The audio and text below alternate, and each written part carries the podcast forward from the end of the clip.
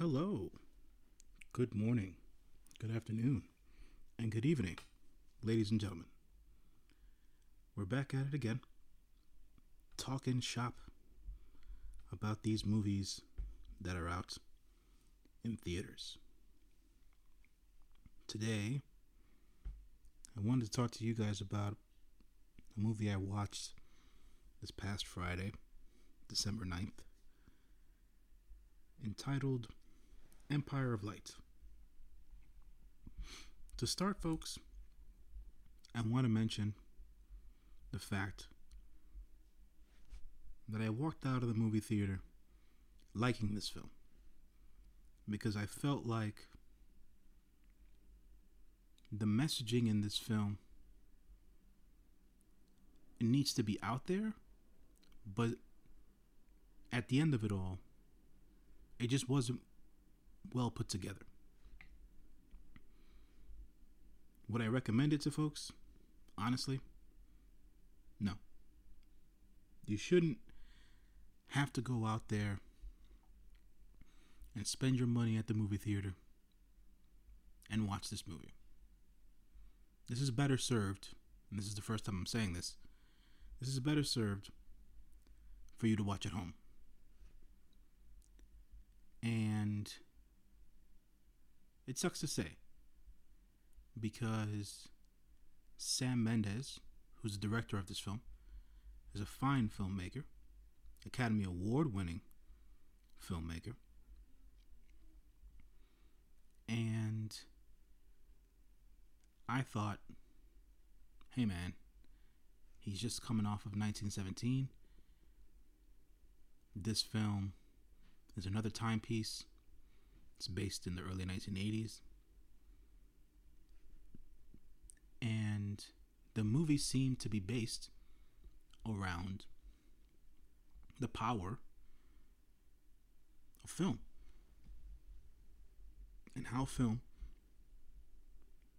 can affect people in their everyday lives. At least that's what the uh, the trailer seemed to give off. At the end of it all, that's not what it was about. Like I said before, there were too many overlapping messages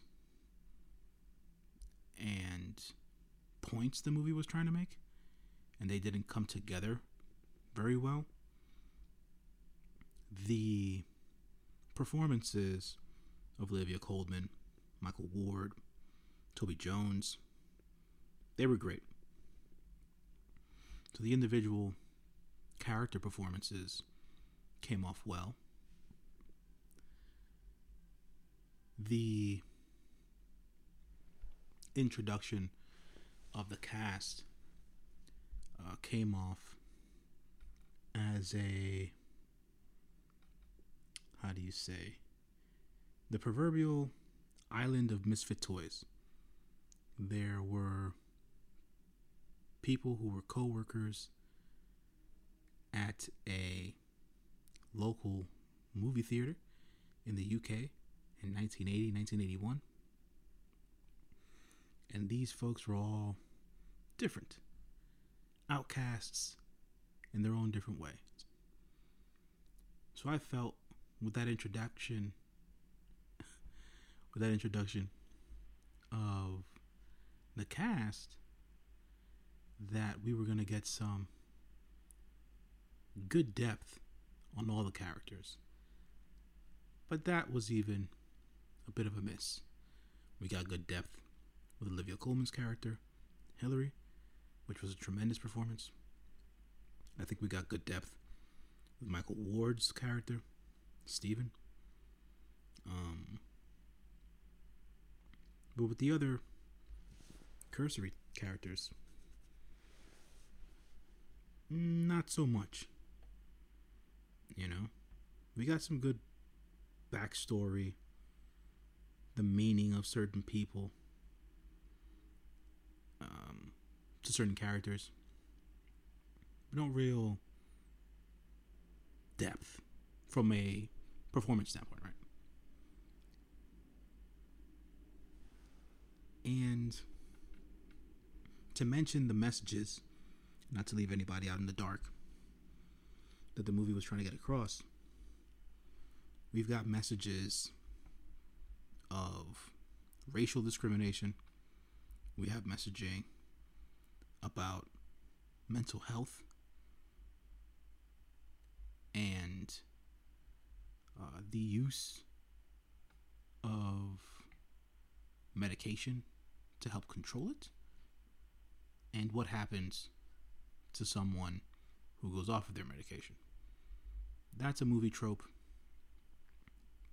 We we figured something. I'm not too sure if it would have been bad to, to quote unquote label it bad, but I'm sure something would have happened once you saw that in the movie. Also, the uh, political unrest that was going on in the UK at that point in time. Also, the perception of interracial relationships. Also, um, infidelity, uh, the the misuse of power in the workplace. Um, you know, there's just so many different types of messages in the movie, but they didn't all come together well enough. Empire Light is described as a film that is set in an English seaside town in the early 1980s. Empire Light is a powerful and poignant story about human connection and the magic of cinema from award winning director Sam Mendes. The human connection part, completely true. I can understand that. The magic of cinema, not so much. That was a lot that was left to be desired about the film. Um, because the way that the the trailers made it seem with this grand scope and the backdrop in the movie, um, I felt like it could have been something akin to Italian film Cinema Paradiso. But it felt way short of that. Like I said before, or if I haven't stated it enough, I think the individual performances by the actors were great. The screenplay um it was a risk, man. I think Sam Mendes was trying something here. It was a it was a a lofty attempt, but it did fall flat. I'll say that. Um, as an overall cohesive story, usually I would say the sum of the parts make to be a good movie. I thought it was a nice movie. I walked away liking it.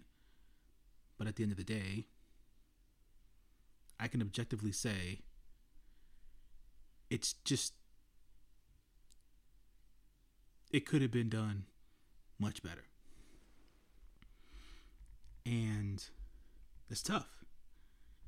But I feel like the the people have also spoken. Uh, critics here on Rotten Tomatoes uh, under 139 reviews from critics have given it a 45%. So right now, it is it is far from fresh, and the audience score is about a 65%, uh, with less than 50 verified ratings. And it makes sense, folks. It makes sense, at least from my point of view. So I'll say also that there is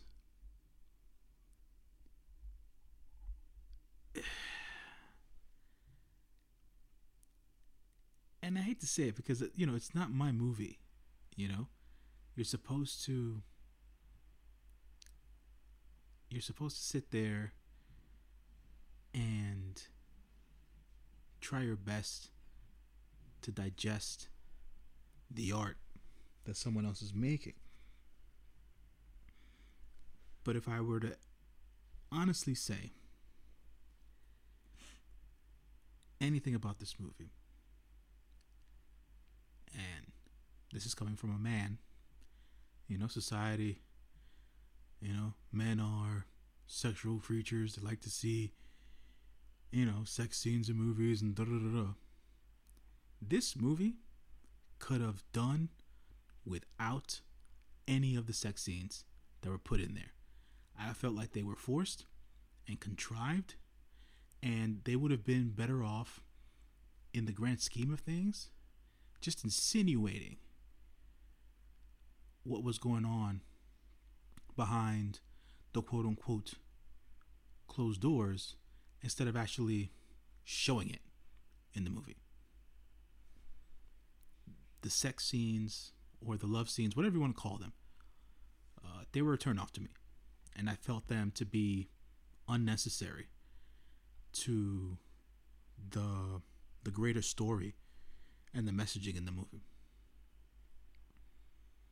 Now, I mentioned um, abuse of power in the workplace, and like I stated, things could have been insinuated instead of shown and it just yeah it didn't hit me right. Um it's one of the it's it's one of the i think it's the f- first um, sex scenes in the movie that lands within the first 20 minutes of it. I was caught off guard by it. I understood why it was in there, but it was like, eh, not necessary. And then it's like I also felt like there was an underlying there's an underlying connection in all this where the woman who was uh, in these love scenes. Olivia colman's character she had um, multiple partners, and they were all partners who all worked in the same movie theater, and nothing ever came across between these folks. And that I thought, just from a storyline perspective, it didn't make much sense to me how they didn't play into like the the melodrama in there. But I guess Sam Mendes just meant to put it in there to mark the stark contrast uh, between the two men that Olivia Colman's character was involved with. But yet again, even the interactions, the the love scene interactions she had with the nicer of the two guys, I felt those were unnecessary. So, yeah, I'll leave that there. uh, would I recommend this movie? No. I'm not recommending anyone go out to the theater to watch Empire of Light. Would I recommend you spend time at home watching it on a streaming service if there's nothing to to watch? Sure. I'll i'll, I'll watch this again. But it's not something that's going to blow you away. It's not something that's going to captivate you. Um my expectation of it being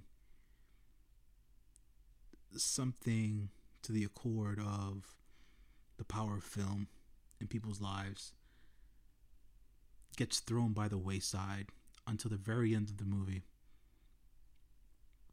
And we really just deal with the mental illness of Olivia Colman's character Hillary throughout the entire movie and how she deals from day to day. The good, the bad, and the ugly. Outside of that, I think, like I said, the performances, the individual performances Olivia Colman, Micheal Ward, uh, Toby Jones was great.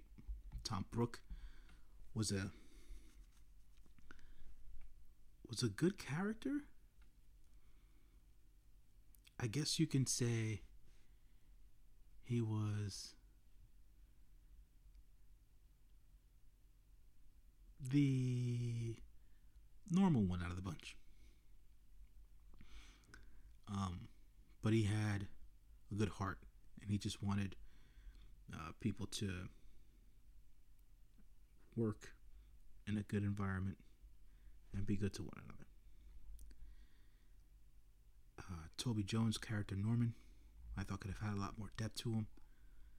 Find out something about him late in the movie that was surprising.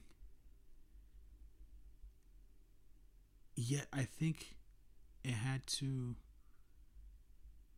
It was like, oh man, how can I say? What you find out about Toby Jones' character towards the end of the movie is more of a callback to something Micheal Ward explained about himself and his relationship uh, with his estranged father earlier in the movie. Th- that's why I say that the the screenplay and the messaging in the movie wasn't well put together. So yeah, there's that. And it's, you know, my explanation is all over the place because the movie was more or less all over the place. You know? And the performances were great. The, like I said, the backdrop was was amazing. The location, the film was well directed. I think the the sound design was well put together. The only thing I would have to say about the movie, just from a from a color standpoint, it was a very dark movie. Um, very dark and rustic tones used throughout the throughout the film. I know that the UK is usually, you know, very gloomy and things of that nature, but understanding how the light in a movie theater plays off of the floor, there wasn't much light playing off of the floor. Um, I saw that the floor was always more or less dark in comparison to anything else. And the movie being entitled Empire of Light,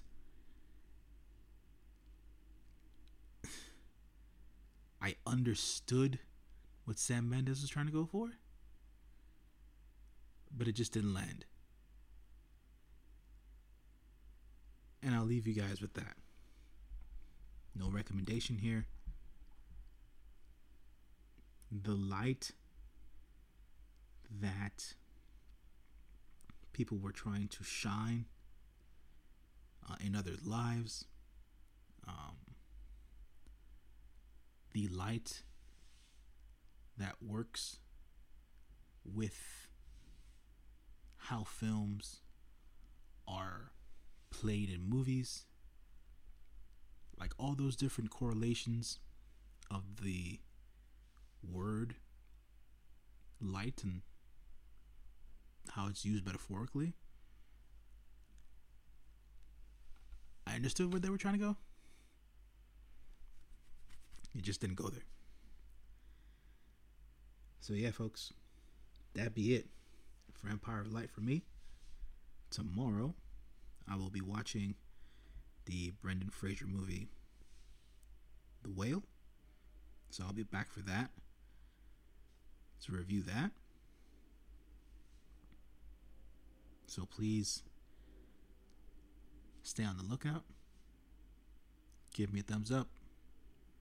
Subscribe. Comment. Let's interact. I hope all y'all are well.